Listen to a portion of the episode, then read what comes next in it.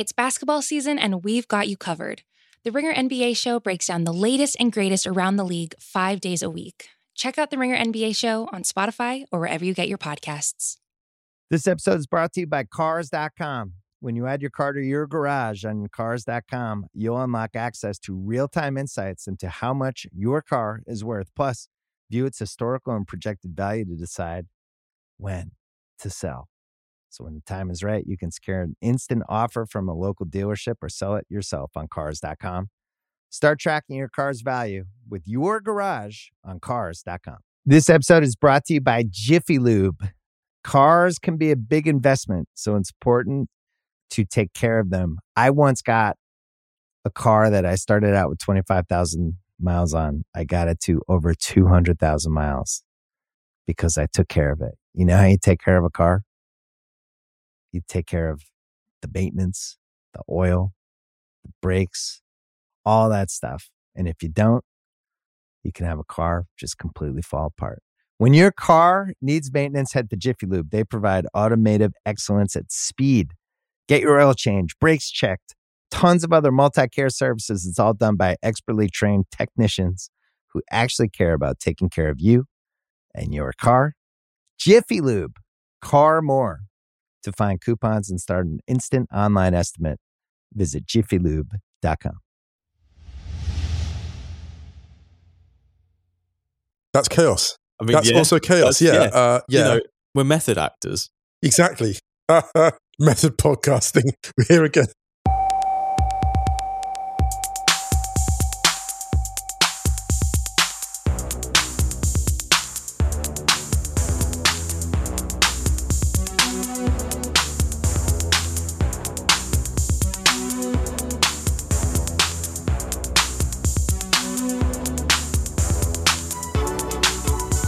Hello and welcome back to Stadio Podcast Ring FC. I'm Musa Okwonga. I'm Ryan Hunn. Ryan, how are you doing? Same as it ever was, Musa. Same as it ever was. I think you're especially good today. Do you know why? It's our 150th episode of It the. Stadio Podcast. It is. Is that a meaningful milestone? I suppose so. You've got to take them where you can. Okay, well, it feels meaningful.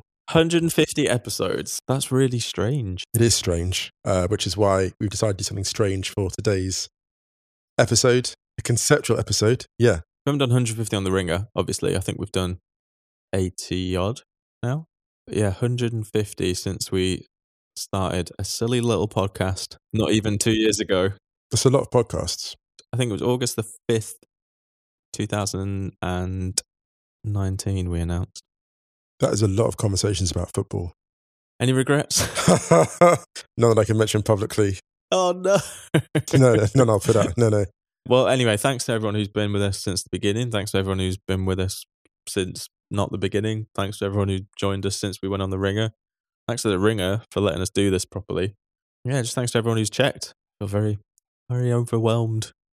Yeah, yeah. Been amazing, actually. Yeah.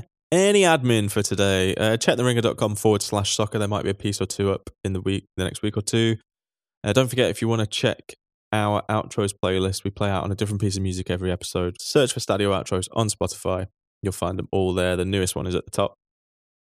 And apart from that, we hope everyone is staying safe, staying well, staying healthy, staying happy if you can.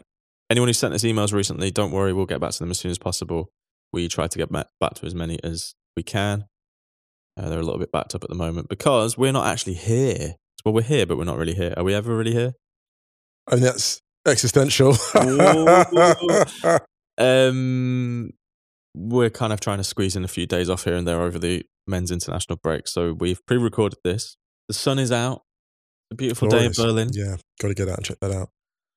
I will go for my little walk after this. And we're doing a conceptual episode. First one for a while Yeah, because there has been so much football to cover that we haven't really had as many opportunities to squeeze in conceptual episodes like we would have liked. We should do more, I think. I we need to so. do another what if. Definitely. It's time. It's definitely time. Uh, we need to do the was it the unpressables? Oh wow, that was a great yeah. one that a listener The suggested. Unpressables. Wow. Yeah. Okay. But today, we're going to be doing our chaotic 11. We are. There are a few ground rules because, Rules of chaos. yeah, yeah, exactly. We talk about chaos quite a lot and we talk about chaotic players quite a lot and chaotic energy. But we were chatting about this a little bit earlier before we were recording. It's quite easy to make a, a, an 11 of chaotic players. That players might be in there for reasons that are quite mean. Mm, right. Yeah. So, what we've tried to do is make sure that all of these players are elite. Yes. as elite as possible. There are a couple in there, I think, who might be a little bit in there for the lulls, but we wanted to swerve the meanness because I don't think that's fair. Yeah. So most of these players on their day, whether they're chaotic or not, they could absolutely torch you. Right. It is a men's eleven. We didn't feel that we had the the knowledge or the pool size to do a, an adequate chaotic Yeah. To go women's the eleven. proper, de- the proper depth, Yeah. the years and years of like historical depth. I've picked a coach and a home ground as well. That's great. I struggled. I, I was thinking of a coach, but I'll defer to yours because I think your choice would be great. I've got a couple of Oh, I ideas. don't know it. I, I mean, we'll talk about it. And yeah, I think the definition of chaos that we've used is kind of fluid in a way, hmm. Right. Like chaos itself. like chaos itself. Yeah, You know, in the MCU, you know how like the Infinity Stones, the Reality Stone was so chaotic it wasn't even a stone. yeah, It was like a liquid. It's like that. Yes, it's like that. The fluidity.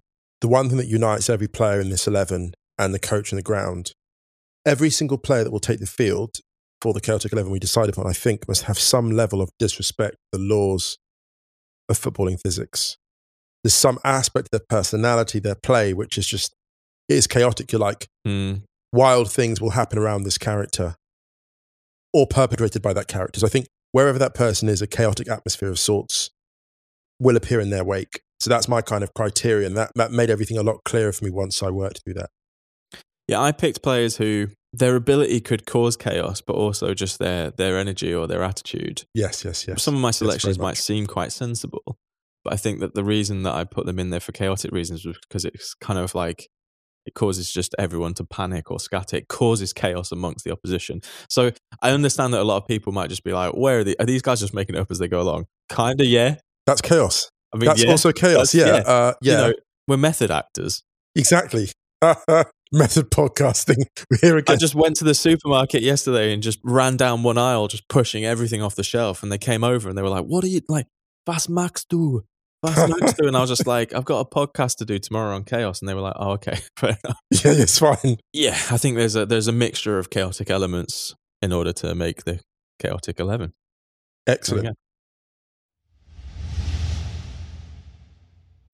This episode is brought to you by State Farm.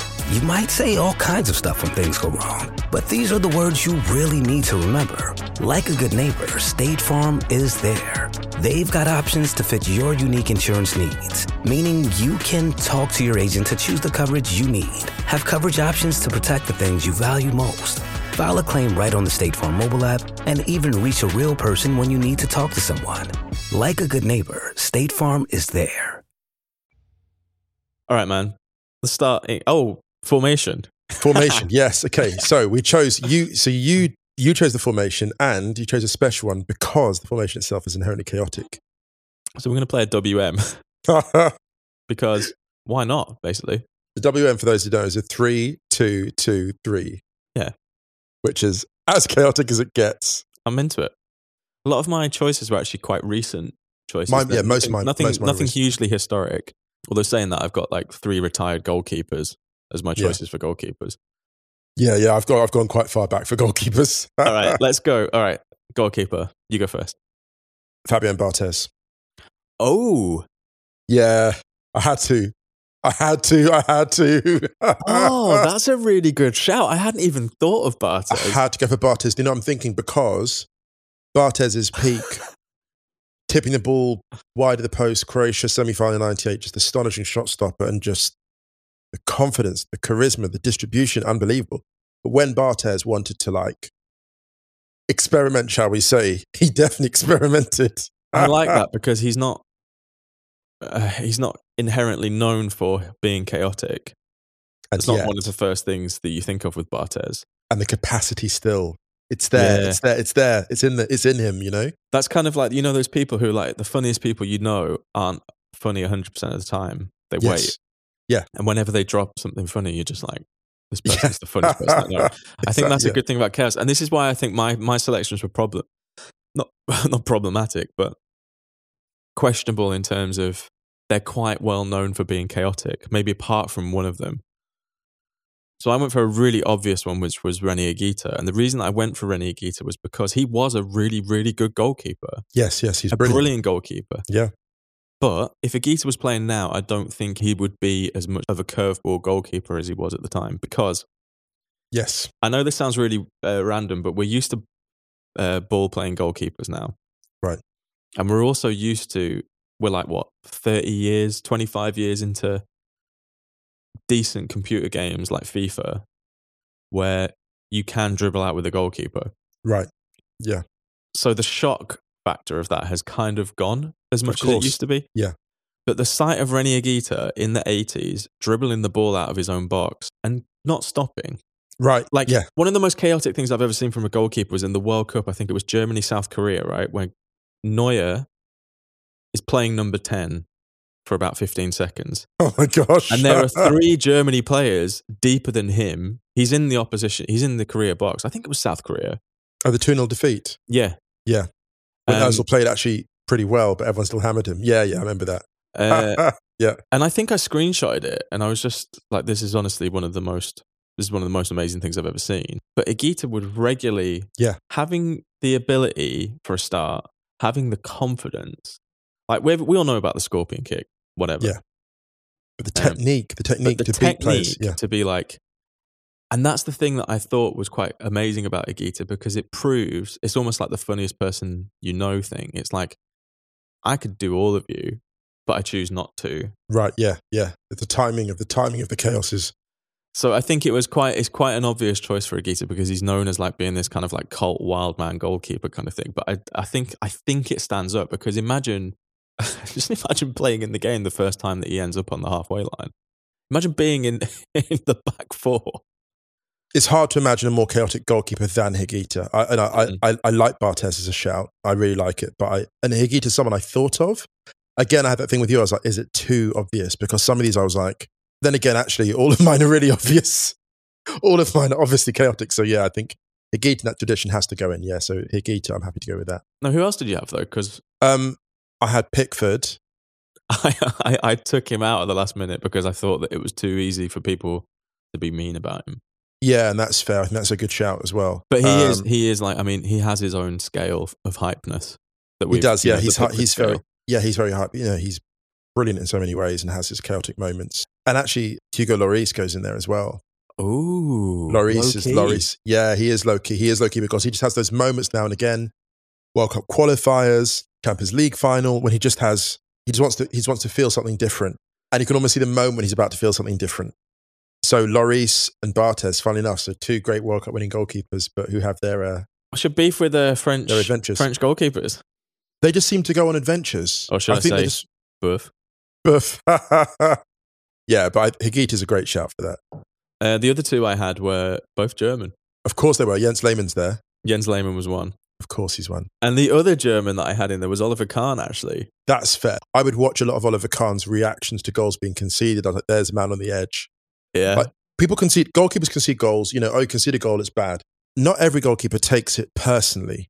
There are goalkeepers who concede goals and they get angry as a striker, as if the striker's like throwing a brick through their window. It's like, I'm, it's my job. This is actually just still football. But Oliver Kahn seemed to take his anger to a level that was something self-destructive. It's like, that's what I find intriguing about the great goalkeepers, that chaotic streak of it's a personal insult when someone scores against them Mm, even if they couldn't have stopped it. Like that free kick that um, Juninho Pernambucano scores for Lyon, and the way that Kahn scrambles across goal, and the look on Kahn's face, and it goes in. Even though it's on the greatest fixes of all time, the look on Kahn's face is like, "You've offended my family."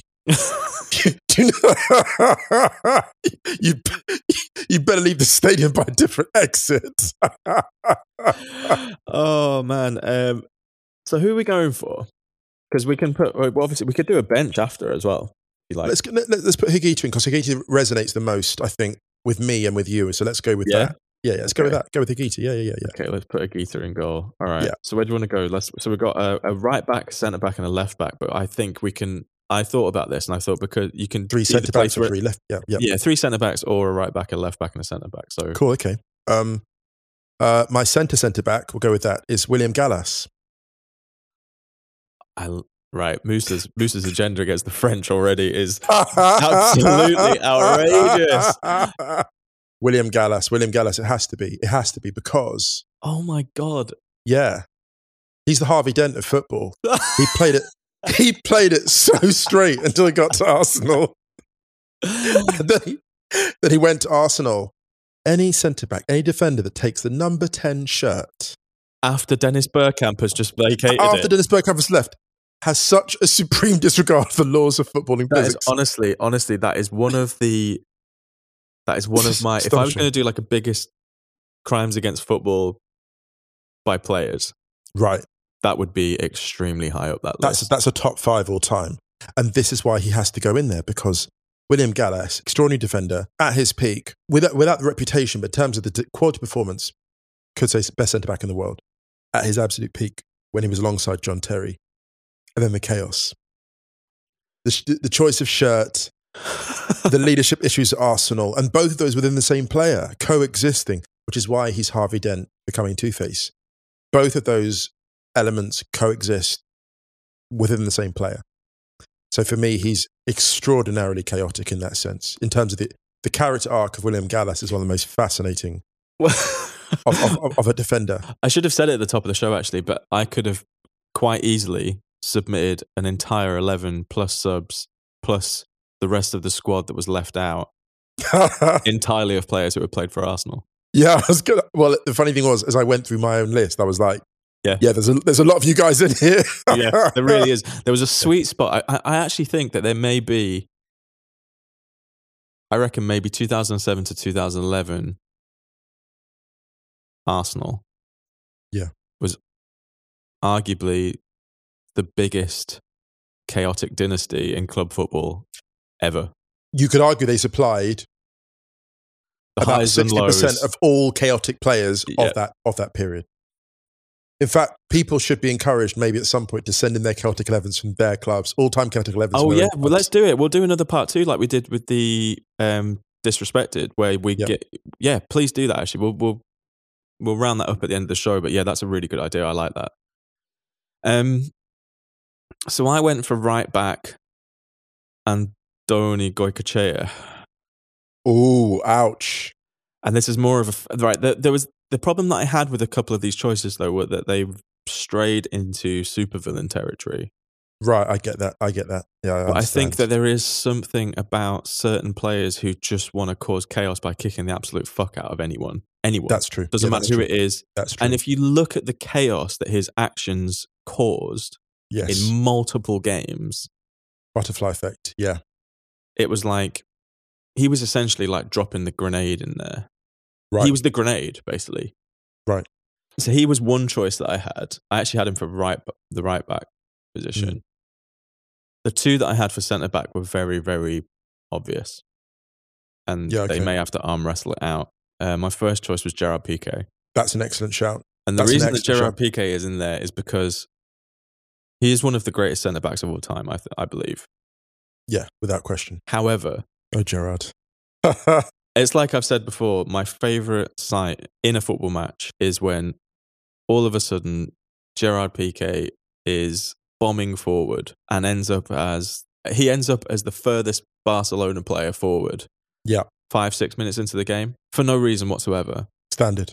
And I'm just like, this is genuinely amazing. It's like he almost just says to whoever it was, it could be Mathieu, it could be Puyol, it could be Mascherano, it could be poor old Lenglet, it could be Samuel Umtiti, and he'll just be like, cover me.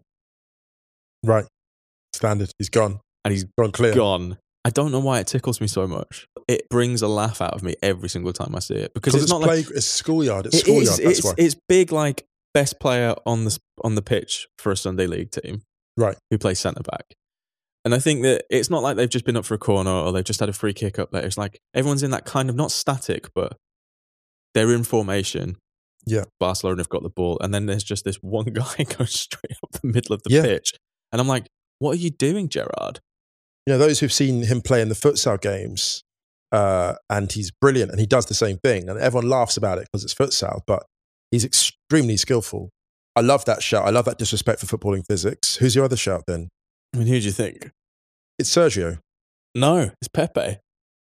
Oh, I didn't put Pepe in, you know. Because Pepe let Sergio take the heat and just wreaked havoc. Yes. Havoc. Like, Pepe was at one point genuinely one of the funniest footballers in the world because, Yes. and I actually think his antics overshadow or maybe have caused him from getting the respect that he deserves actually as a footballer. He's an unbelievable footballer. He was Yeah. amazing. Like, He still is actually. Still is very, very good. Yeah, yeah, yeah, yeah. I think that's a great shout. I mean, I would, I would go with Pepe over Piqué. Although then again, my left back is Jordi Alba. oh, Yeah, because he's extraordinary, right? Unbelievable. He can do everything. Combi- the combination with with Messi, with Xavi, like the give and go in the 2012 Euro final against Italy, the give and go with, with Xavi is just unbelievable. When he holds the pass for him, holds the pass, and this Alba just Alba just like flies through. At the same time, there are a t- uh, positional eccentricities, adventures, uh, shall we say, sometimes he goes out on a holiday and leaves the back door open or leaves the gas on. You this know, is the thing. Like, his, yeah. he he can be simultaneously the best and worst left back on the pitch at any given time. Schrodinger's left back. But it's Yeah, like but- he's, he did the, yeah. the thing against uh, Sociedad the other day. He did that amazing one two with Riqui Puig for the goal to set, and then cut it back to Messi for Messi's second goal. He still got it. He's, of course he does. And I think part of it is if you're a Barca fullback, you have to gamble. Like one of the things that Nelson Semedo was a challenge for me. Kept it safe, Nelson Semedo. I watched him play. I was thought to myself, people are frustrated with you because you don't surge into the space. You play it inside instead of Mm. like hammering the line. And there's no coincidence that two of the best fullbacks of modern times have also been two of the most chaotic, like Dani Alves and Jordi Alba. Al- Alves sa- saves more of his chaos just his off the field energy, like for his dress sense. But it's no coincidence because a Barca fullback, you've got to be brave. But part of bravery is, is chaos. Part of bravery is risk. So Alba is my choice for that. That left side. I've got a random one. I've got Cristian Chivu. Oh, that is that's oh that I liked. Although Chivu, Do you want to know why I've got Chivu in there? Because first of all, Chivu was sick. Yeah. so good. Yeah. But there was a really chaotic energy to him. I think, in the sense that he just looked like he didn't give a fuck. that's true. Yeah, when he came back cap. from the injury and he had to wear the scrum cap and he kind of didn't even get one that bothered doing up and then eventually he just had one that didn't have the chin the straps underneath the chin he just had this whole air of you know kind of fuck He looked like a 1950s quarterback, yeah, from the. NFL. yeah, yeah, yeah. and Chivu was the warrior spirit of that Inter team. But the thing the thing is as well he was such a good left back. Yeah, but all of a sudden he would just pop up. There was a goal i think he scored may have even been against roma when he just pops up and runs onto the ball and just hits it first time left foot and it's just like why are you there in like the inside left position? You're in like a number 10 position. It's a bit of a curveball because he doesn't really fit into a specific kind of definition of chaos. But neither does one of the ones I've got coming later. I picked a player who actually isn't necessarily chaotic in the sense you might think. Yeah So I'm happy to take it for that. And I also, you know, what I love as well. I love the fact that actually, I love the idea of Chivu going in this team because I also think he's very underrated. And I, I want, I, yeah want- I hope people be encouraged to check him out and be like, oh, who is this guy? I didn't fully like clock what he did. So let's put Chivu in there. I mean, amazing, you know, amazing trajectory like Ajax, obviously from Romania, and then he moved to Ajax, Roma, Inter. You know, that's a absolute hero, absolute hero, absolute hero. Yeah. He played in some good Inter sides as well. He won the. Did he go to the um, middle at one point? Did he go to the middle at yeah, one point? yeah, he could play and centre played back as well. back. Yeah, centre back. Yeah, yeah. He was part of the treble winning side. Yes, 2010. Yeah, definitely. He was. He was outstanding, Chivu. He had a dream career. He had a dream Yeah, career. the thing was, the thing that's really weird is that he retired at 34. I mean, why wouldn't you retire directly after that season? A lot of them didn't have that great careers after that moment. It was so cathartic, I think. They'd, they'd all proven, a lot of those inter players came to the end of a cycle at once, actually. You know, they it was almost like the culmination for them. He won a lot, man. He won Yeah. three Serie A, three Coppa Italias, two with Inter, one with, one with Roma, two Super Coppa Italianas, Champions League, FIFA, FIFA, World, uh, FIFA Club World Cup, Eredivisie Dutch Cup, Dutch Super Cup. Absolute legend, yeah. He was also in the UEFA Team of the Year in 2002. Goodness, he was doing it for that long. Yeah, he he was got- he that was- good for that long. two-time Ajax Player of the Year 2001 2003. He won the Golden Shoe in the Eredivisie in 2002. Like he was a hugely underrated footballer, I think. I love Chivu in there. I want Chivu in there.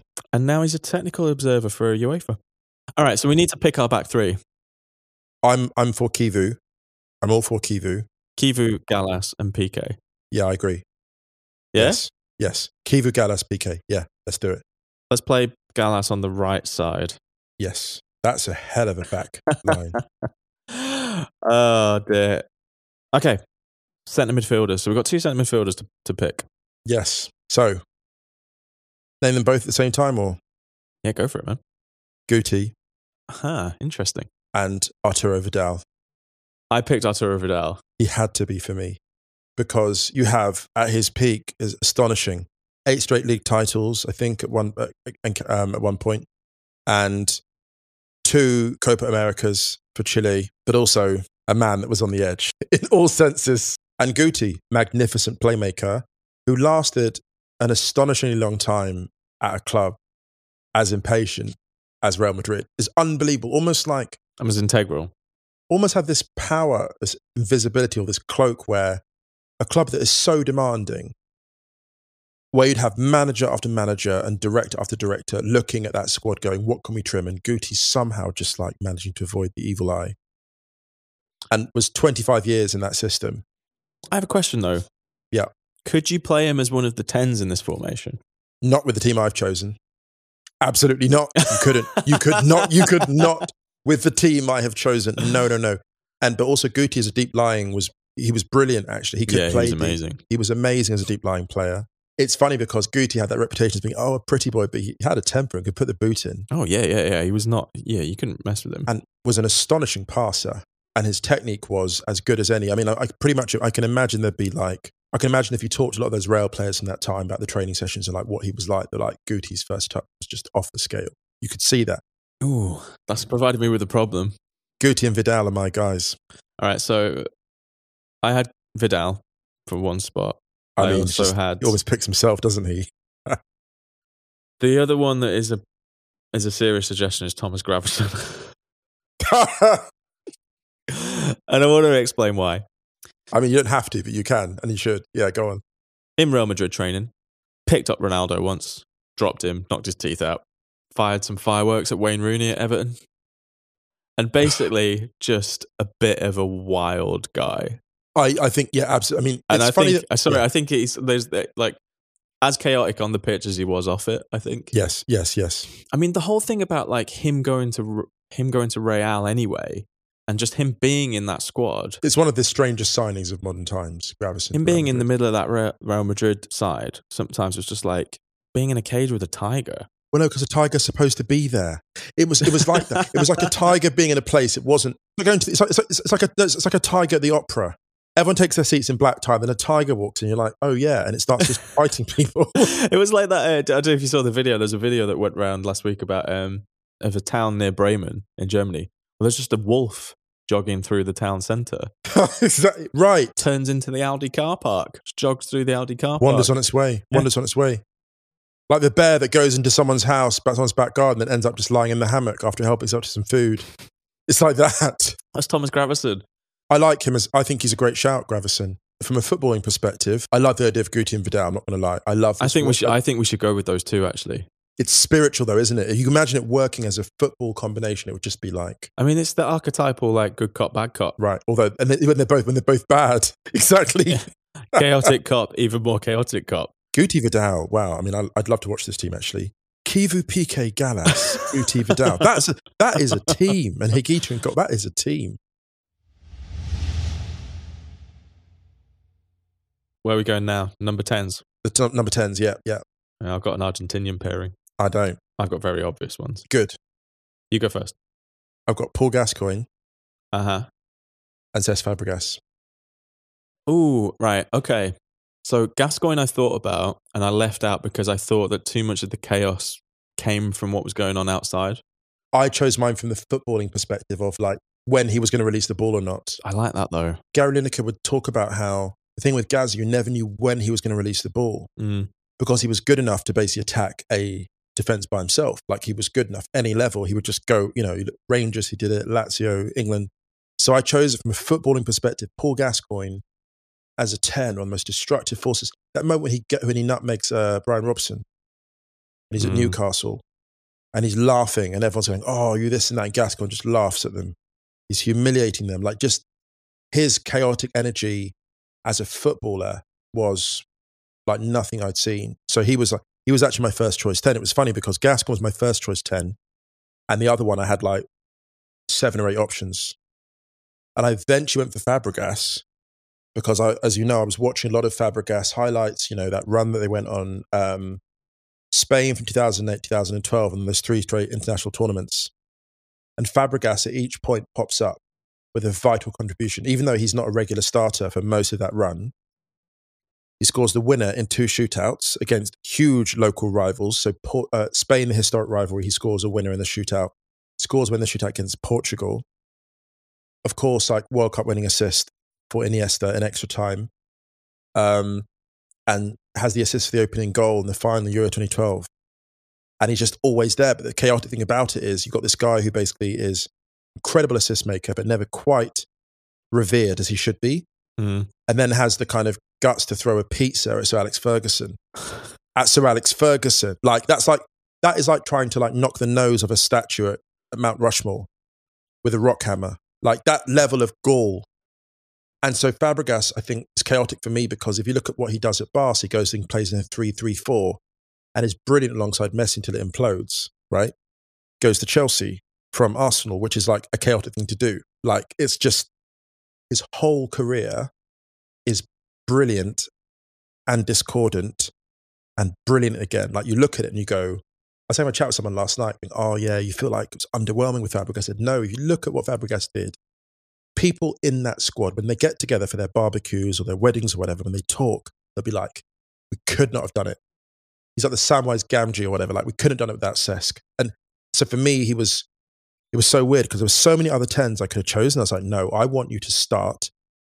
Because he never got to be the starting player in a truly great team, there was a part of a romantic in me that was like, I want Fabregas to start. I want Fabregas to start as the lead creator. And that, that was my thinking behind it. So yeah, Fabregas and Gascoigne. Sorry, it became like a passionate speech, but those are my choices. I've gone very, very, very obvious. Yeah, I know, but good. I like obvious. I like. I can tell. I can tell. Go on. For one number 10, I have Juan Roman Riquelme. Of course you do. Of course you do. Yeah, of course you do. Yeah. And for the other one, I have Diego Maradona. Of course. You, no, of course you do. You do.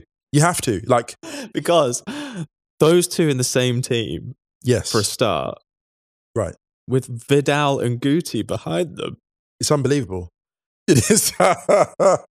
who's the comedian Monique? Who's like, I would like to see it. Yeah, I would like to see that. I would like to see it. I would like to see it. I would love to see it. And also just the I just think they I think they would be really good in the same team. Weirdly. They're actually a good fit though, Ryan, because they play at different. They, they play at such different tempos. Yeah, exactly. they're like those. Um, I'm not. I'm, I'm not a musical. You know, I'm not a producer, but they're almost like they're like two types of sound that just never interfere Mm. because they're so complementary. Like Riquelme just wandering and doing what he does, and then like Maradona darting.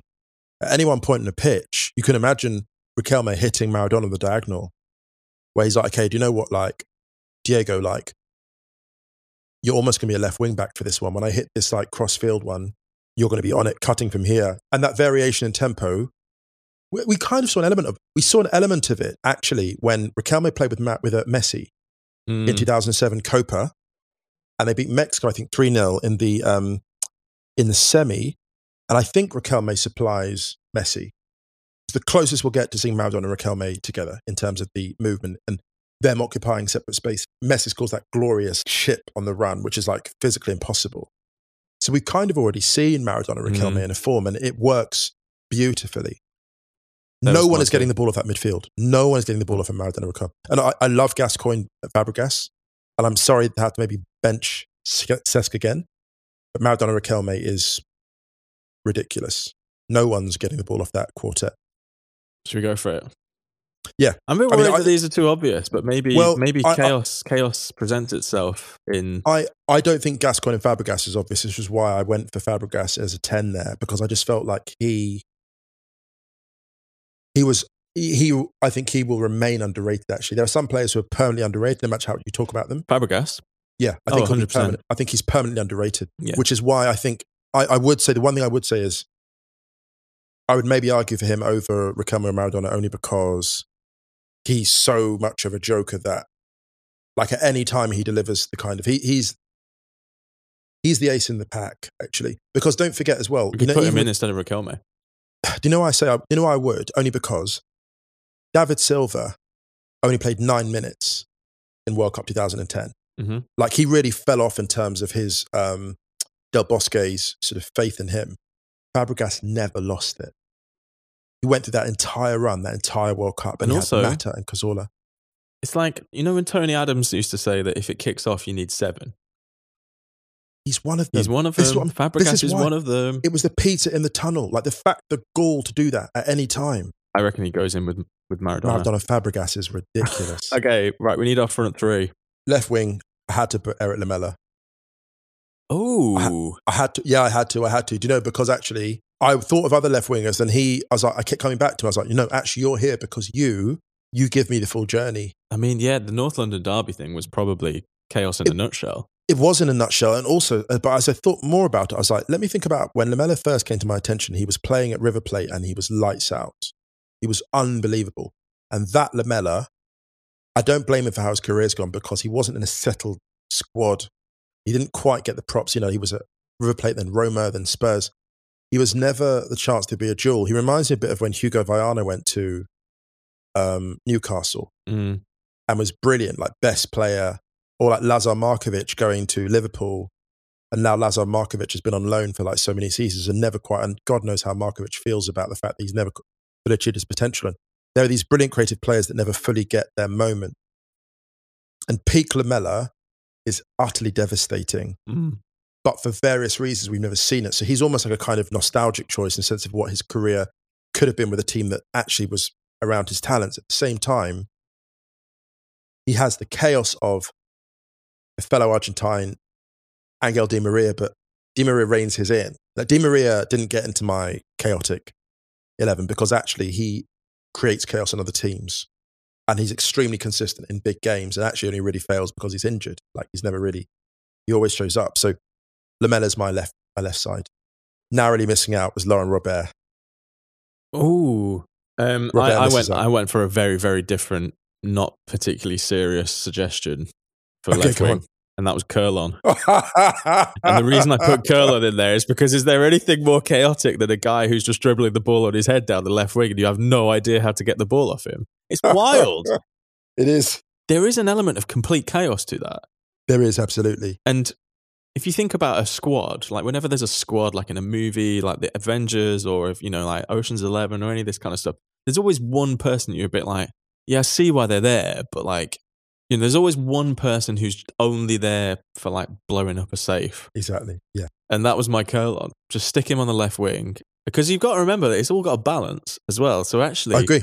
there's someone there who has not a huge amount of footballing ability, but is just really, really, really, really good. Like comparatively, I should say. It wasn't Cullen, Cullen was really good though, was wasn't he, Inter to begin with? Was Yeah. Like, Where was he in Brazil as well? um, Sao Paulo was it? I mean, he's still only 33, Kerlon. He's not playing anymore. He went Cruzeiro, Inter, but during that time, he went to Chievo on loan, played four times for the first team. He never played an actual uh, official match for Inter. He went to Ajax on loan, didn't play. Went uh, to Paraná. He went to Nacional on loan. He then went to the J3 League to Miami. He didn't have a great career. He played one for the once for the Brazilian under 20s and seven times for the Brazilian under 17s. But he got eight goals in seven games for the Brazil under 17s. That's amazing. Retired after a spell in uh, Slovakia. I hope he got paid well.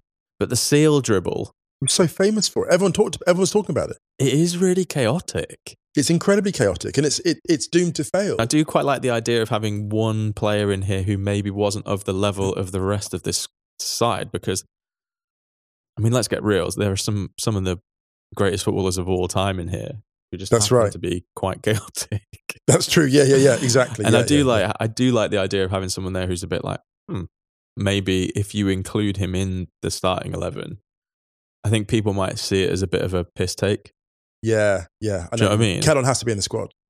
oh he's in the squad for sure Yeah, yeah. But I'm happy to put him on the bench for Lamela because I quite like the Lamela. I like the. Lamela shout. I reckon we go Lamela left. Left side. The right side for me is it has to be Nani. Oh, I thought about putting Nani in, you know. It's Nani for me But, uh, because Nani would attract chaos even when chaos wasn't his fault. but I'm going to upgrade you. And it's a really obvious one. I know who you've gone for. It's the player I've got crossed out. It's the most obvious selection in this side. And the thing is, you might be like, what? Why? But just watch any single goal he's ever scored, yes, yes. and there are many of them. Yeah, It might they're take you the a while. And just look at the fear, the questioning of the meaning of one's own life. Why am I here? There's a bit of a narrative that we've built recently that's saying the saddest place on the football pitch or the loneliest place on the football pitch is lying down behind the wall. Yeah. I disagree. The loneliest place on the football pitch is trying to defend a goal from this human being. yes, because you know what's coming. And you can't stop it. You can't stop You it. cannot yeah. stop ah, it. You can't. It's like it's like seeing something play out in front of you like when a kid is about to like push something and it's really valuable and you Yes. know it's about to happen and you see it unfolding in front of you and you're like i am completely defenseless against what is about to play out it's like when my yes, like my sister, my sister, we went shopping one time, and we were unpacking everything, all the shopping, you know, all the bags all over the floor in the in the kitchen, and I turned around, and she was already in the air. She'd been standing a split second before I turned around. She had been standing on a chair, and I turned around, and my sister was already airborne, and she was descending upon a two pint carton of milk. And I looked, and we caught eyes. Our eyes locked, and she landed and the milk went every. You know, I think I don't know. I don't know how many years ago that was. We're still finding bits of milk in the kitchen, um, and that is what it likes when your player when your player approaches goal. That's what it's like. so my choice for right wing or the right side of the front three in case you haven't already realized is Lionel Messi I did think of Nani originally. I also thought of Arjen Robben, yes, but anyone who has the ability to consistently over a decade cause that amount of chaos. There are a few players that you can pick up the ball on the on the halfway line, on the right touch line, and you're like, shit. Well, I told this story a thousand times. The Messi game I went to when I saw the defenders 40 yards up the pitch when Mhm. Messi gets the ball and they all, there's an involuntary like shiver when they're like, Mhm. Messi's got possession. And, the, and so they get into permission, they get into position, mission. they get into position uh, immediately afterwards. But that one moment where they're like, they're almost like in the schoolyard again. Yeah, it's dangerous. The, the best player in the school's got the ball. Yeah. And it could be, we could be on a poster if we're not careful. Yeah, I just think it had to be. Had He did it against Sociedad recently, didn't he? He did it against Sociedad. Same thing when he cut in. And you knew the moment he got it, there's a period when he, when he picks it up, you know. But anyway, so when you're, when you're, when you're Mm. chopping, when you're chopping through sinew, when you're cut, you know, when you're cooking or when you're, when you're chopping like the guts of a vegetable, and there's a point when you, you insert the knife and it just slices, that's him. He's just gone. He's gone. Yeah, he's the most devastating right wing and also young Messi like Gamper. Those who've watched him in the Joan Gamper Trophy when he's um, Barca play Juve and it's two all, and he comes on in his teens and just slices them open. And I think Capello turns to Rijkaard and is like, "Can I have him on loan?" And Rijkaard just laughs. Genuinely incredible. That area of the ten flank, I had Quaresma there potentially. I Oh. had Nani. He was my other choice for. I actually had him for the opposite flank. Yeah, well, Quaresma was a shout. I think he should go on the bench, Quaresma. I think I agree with that. Garrincha was another one. Oh, nice. Garrincha was another one. So there's there's a ton of like that that that was an overpopulated one. And my striker, I've gone a little bit left field with this. I had a few, but in the end I only had one. I actually would put Eric Cantona there. That is a very good shout. I just feel like genuinely chaotic in terms of game breaking, but also in terms of temperament, playing style, could play as a nine. And actually, those games when United went on that run around the league and he scored like, you know, Schmeichel had all those clean sheets and he was just scoring the only goal in the 1 0, like the late winner, like time and time again, Cantona 1 0, Cantona 1 0. So he could be that nine in that sense. Could be the false nine, could be the 10. I mean, when you've got um, Lamela and Messi, Maradona and Fabregas behind, I don't think you need an out and out nine. Exactly. This is what I was thinking. You, you have that when you've got someone like that that is generous with space, you know? I thought that he would knit together that front line so well. Like imagining people playing into him. Imagine Fabregas playing the ball into Cantona. Oh, Imagine wow. the imagine the angle, the egos in this squad. the egos, but also what I love about it is these people could all sacrifice. They all they all graft. It's like Guti didn't last that rail that long because he was just a dilettante. He did the work. So yeah, Cantona would be my striker. There were others that I had that fell off quite quickly. I'm gonna yeah, I'm gonna talk through my my Yeah, thinking. So at first I thought Diego Costa. Yep. I thought maybe it's too obvious. I felt yeah, yeah. My second choice was then Mario Balotelli.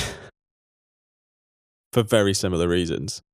Yeah, I know what you mean. Yeah. Because the thing about Balotelli was that he was kind of that sweet spot of the unplayable on his day. Yes. Yeah. Absolutely unplayable. Yeah. Unplayable. Very chaotic energy. Yes. Purely on footballing grounds, though, was Kanu. That's an amazing shout. Because I don't think we'd ever really seen anything like that before. And I think it, We haven't since. yeah, and I think it really confused people. Yeah, it was almost like, like, what do we do now? Putting the team together, I was thinking, well, this team has to offer different problems to create full chaos, like peak chaos. If you have Messi, but yet you also have Kanu as a nine to deal with, what do you do here? You kind of, I don't really know how people would actually deal with that. As much as I love the Cantona shout, I think Kanu that football, football wise, with that, Kanu is terrifying. Kanu is absolutely. I love that so much. You have no idea how. We've never seen a. We've never seen a Kanu before or since. no, We haven't. It's impossible. Like the Kanu we saw, the 1996 Olympics. It's the most destructive attacking force I'd seen in that form. he was a total Like- unicorn.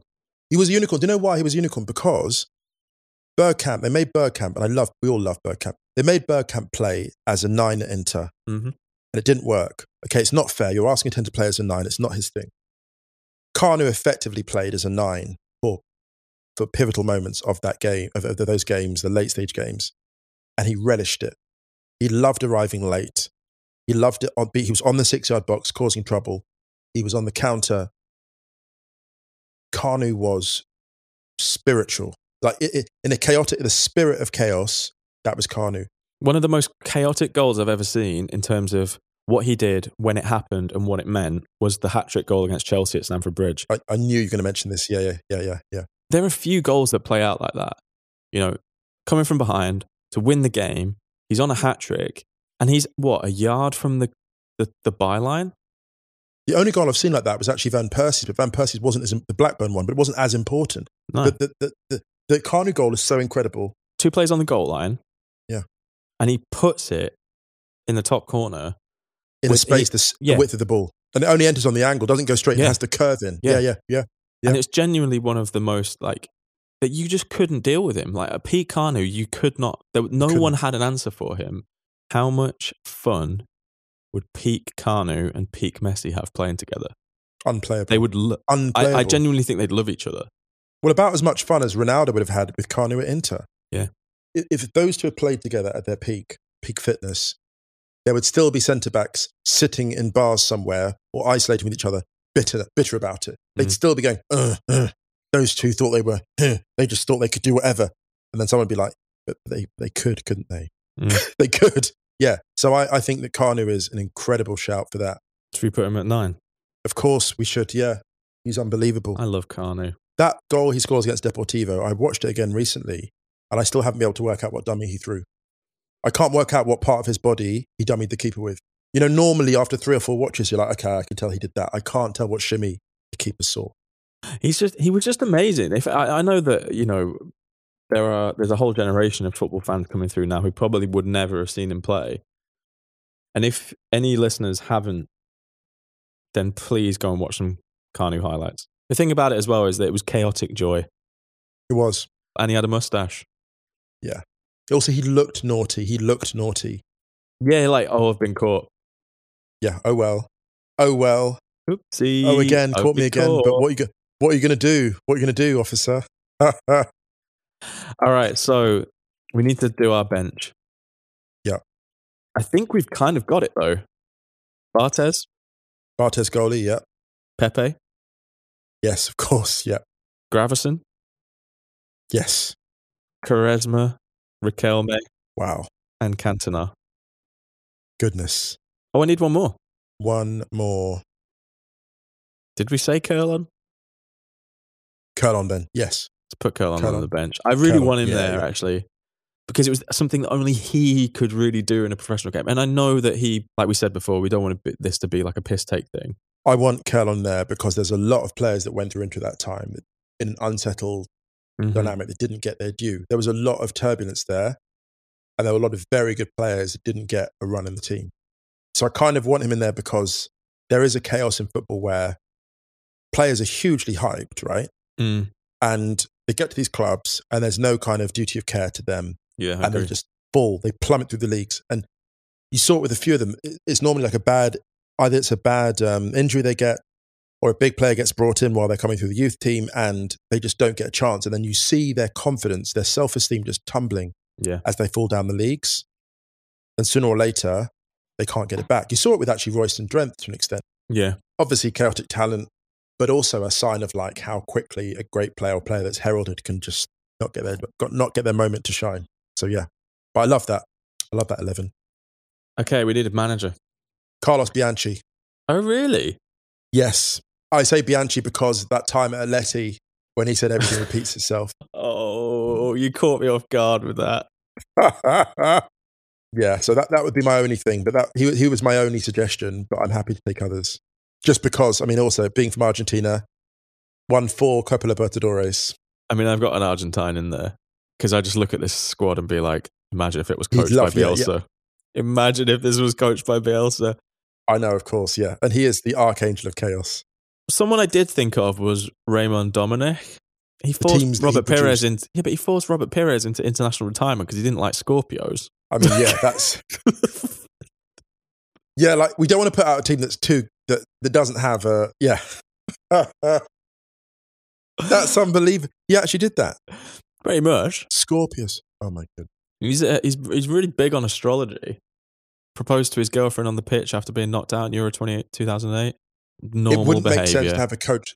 I, I don't know if it makes sense to have a coach of a chaotic eleven who is actually just two More chaotic than anyone playing. to get who's two together. I don't think it makes sense to have a coach who's two together. If that makes sense, you need to have one who will go and do wild things themselves. No, I disagree. Um, but you need to have an I mean, agent of the chaos, though. You need to, because otherwise the chaos just doesn't really. Mm, Well, I, I don't. I think Domenech the football has to be interesting. It wouldn't be interesting under Domenech. no, I think Biel- Bielsa or Bianchi for me. I love Bianchi just because he said everything repeats itself, and then everything. but Bielsa, I would love to see that. I think Bielsa had. I don't know. Bianchi was very up and down though, as well. Isn't that the nature of? That's the nature of it. But also, he was in charge of forces which he could not control. I, Bielsa, Bielsa works though. Bielsa works very well. Also, because well, there's the, the thing about. I think it has to be right.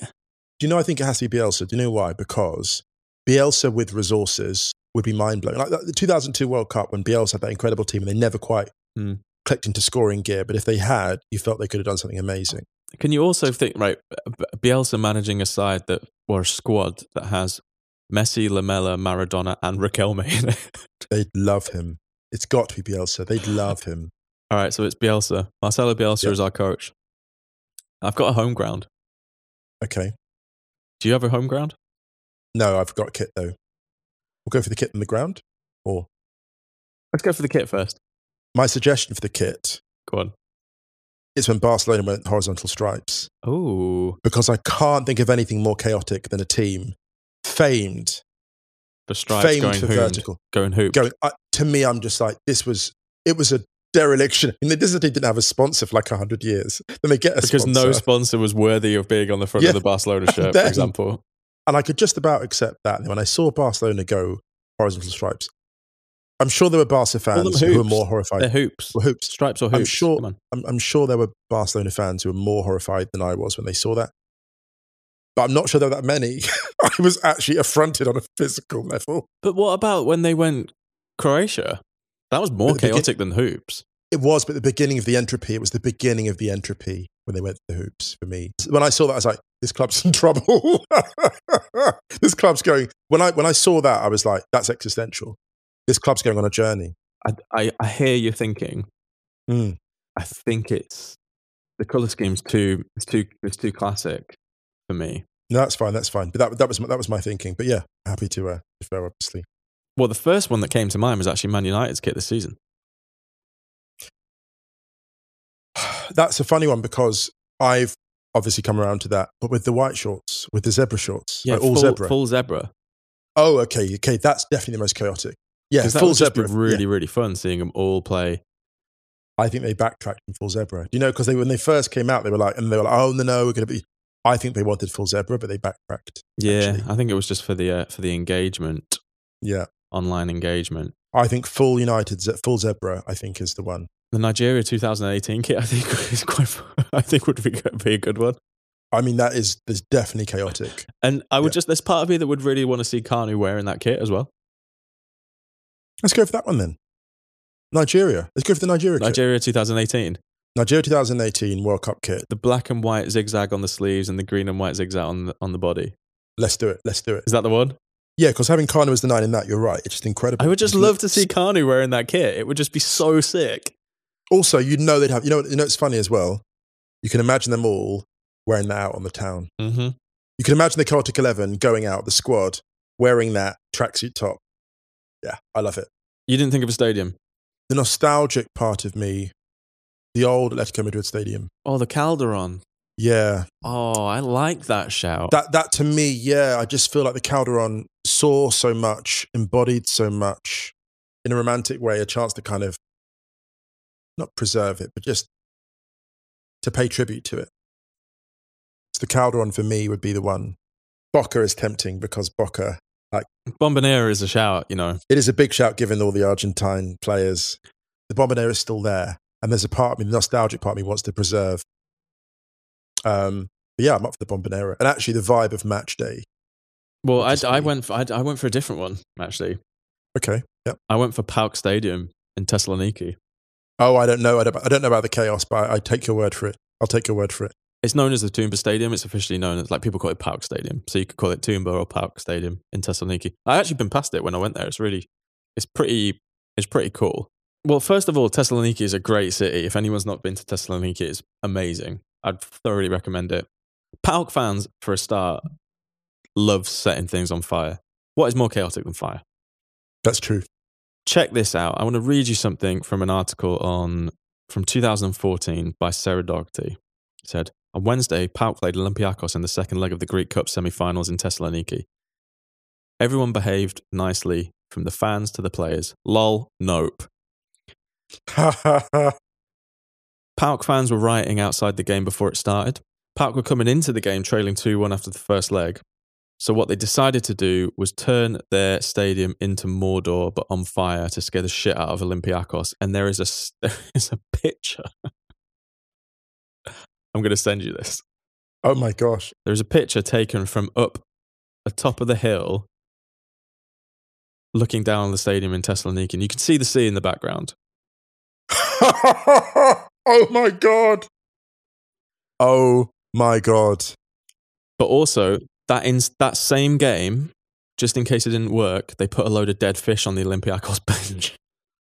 Oh my god. The game was delayed by an hour, more than an hour. What was the final score? PAOK won 1 0 and they went through to the final against Panathinaikos. that is Ryan. I don't understand. I don't understand how a stadium more chaotic than the stadium was actually on fire. Mordor on fire was what they wanted to go for for the second leg of a Greek of a Greek Cup game. I think I think it, we can safely say that that effect was achieved. You know what's fun? That picture you've sent me is going to live rent free in my mind now. It feels that this podcast was leading to you showing me that picture this episode. So should we recap? Yeah, let's do it. Let's do it. So our chaotic eleven, we have Rene Higuita in goal, Cristian Chivu, Jab Piqué, William Gallas as our back three, Guti, Arturo Vidal as our midfield pairing, My with goodness. Cesc Fabregas and Diego Maradona in front of them, Erik Lamela, Nwankwo Kanu, and Lionel Messi as our front three, with Fabian Barthez, Pepe, Thomas Gravesen, Ricardo Quaresma, Juan Ramon Riquelme, Kerlon, and Eric Cantona on the bench. Marcelo Bielsa is our coach, and we will be playing our home games at PAOK Stadium in Thessaloniki. I mean, incredible. Inject it. oh, AstraZeneca, give me my shots right now so I can go and watch this team there. I wish there was some way that I could Im- inject the energy of this 11 in a vaccine. Do you know what? Actually, I already have. I think just knowing that team will exist, just having that team, that selection of players on a pitch, never mind the training sessions, imagine the team meals. Imagine them going out for a team meal in Thessaloniki. Oh, the food! Lo- oh, the food in glorious. Thessaloniki, by the way, is unbelievable. Yeah, I'm very into that. I love it. I absolutely love it. So, in that case, should we get people? We'll do a part two. We'll do a follow up like we did with the disrespected eleven, chaotic elevens. If you want to email us, the should we keep it club specific? Because that was quite fun Yeah, when we did yeah. did the disrespected ones like that. Because everyone, everyone's got chaotic, Yeah. um, chaotic players. All right, so let's. We would love to hear your suggestions of chaotic 11s for the club that you support. So you can email us stadiofootballgmail.com and we'll do a follow up episode to this soon and we'll read out the best ones and discuss them. I think we're good. We're done. We're done, right? Yeah, absolutely. We're good. 150, 150 up. Yeah, thanks to everyone. We hope you enjoyed that. Um, it's quite fun doing like conceptual good. I forgot what it was like just to make stuff up. Yeah, and just kind of freewheel a bit. And it's yeah. it's funny because it reminds me when I'm watching games of football, and I notice, you know, odd details, interesting details, and it's somewhere to park all of that. I'm just talking about players that you haven't sw- spoken about for a while. Yeah, absolutely. And give people a chance to go away and do like YouTube deep dives into players they may not know that well. Yeah. Yeah, yeah. I hope everyone stays safe and well. Don't forget there will be Wrighty's House on Wednesday, and we're not back until next Monday. Yeah, don't forget you can check us on Twitter at Stadio. You can check us on Instagram at Stadio Football. Don't forget to check the ringer.com forward slash soccer. And considering we're playing our home games in Greece, Musa, I thought we'd play out on uh, Lena Platonos, an unsolved exercise in physics. Yes, it's the most chaotic. That should be the anthem, shouldn't it? That should, be, be, the intro our music. club motto for this chaos. and the intro music. Yeah. Our Uh, chaotic 11, Chaos FC, an unsolved exercise in physics. Anything you want to add? Chaos Musa? FC, Chaos FC. It even sounds, it's even Greek. There we go. Classical education. It came up useful. Chaos is a Greek word, so therefore we're playing our home games in Greece and we're playing out on a Greek record. It's perfect. Oh, Vast chasm void. What's more existential than that? stay well, everyone. Thanks for tuning into episode. Well, thanks to everyone who's listened to any or all of the 150 episodes we've done so far. We'll be back next week. Take care. Τώρα, μαλλιά ξεριζωμένα, απάνω από τα αυτιά, τα υπόλοιπα αγκάθινα στεφάνια, δαγκωμένα τος στα χέρια, νοπά από μετάληψη, ωφέλιμη στην πέψη, αδιαμαρτύρητες γλώσσες χωρίς γεύση, ομοιόμορφες αδιάβροχες φωνές, σε ποτ πουρί εκατομμυρίων χιτ, πάνω στο ίδιο beat αποστεωμένα πόδια σε αγώνα στάσεις σε βιτρίνα αθλητική. Εκεί κάθε πρωί κάθε πρωί κάθε πρωί. Δύο παρά πέντε τις μικρές εβδομάδες Τρεις παρά πέντε τα μικρά Σάββατα. Ανήπαντρες μαμάδες Άγνωστη αεροσυνοδή Με βλέμμα καρφωμένο σε άγνωστη οροφή. Ή καρφωμένη μοτοσικλέτα Σε κουμπί εντολή ολοκληρωτικού πολέμου. Μέσα σε έγχρωμα καντράν μέσα μας, στα γρήγορα, στα όρθια φτηνά ρεστοράν η μασέλα ακριβίας διαμελίζει κάτι σημαντικό από μας. Μια άσκηση φυσικής άλυτη και εμείς πίσω από ένα παραβάν πάνω σε ένα πλακάτ ιδιοφυής παράλυτη άγρια κληρονομιά της κυβωτού του Αραράτ Θεέ μας υπολογιστή εννοούμε να σε περιμένουμε για τη λειτουργία. Σε τροχιά οριστική διαστρική έστω κι ασύλληπτη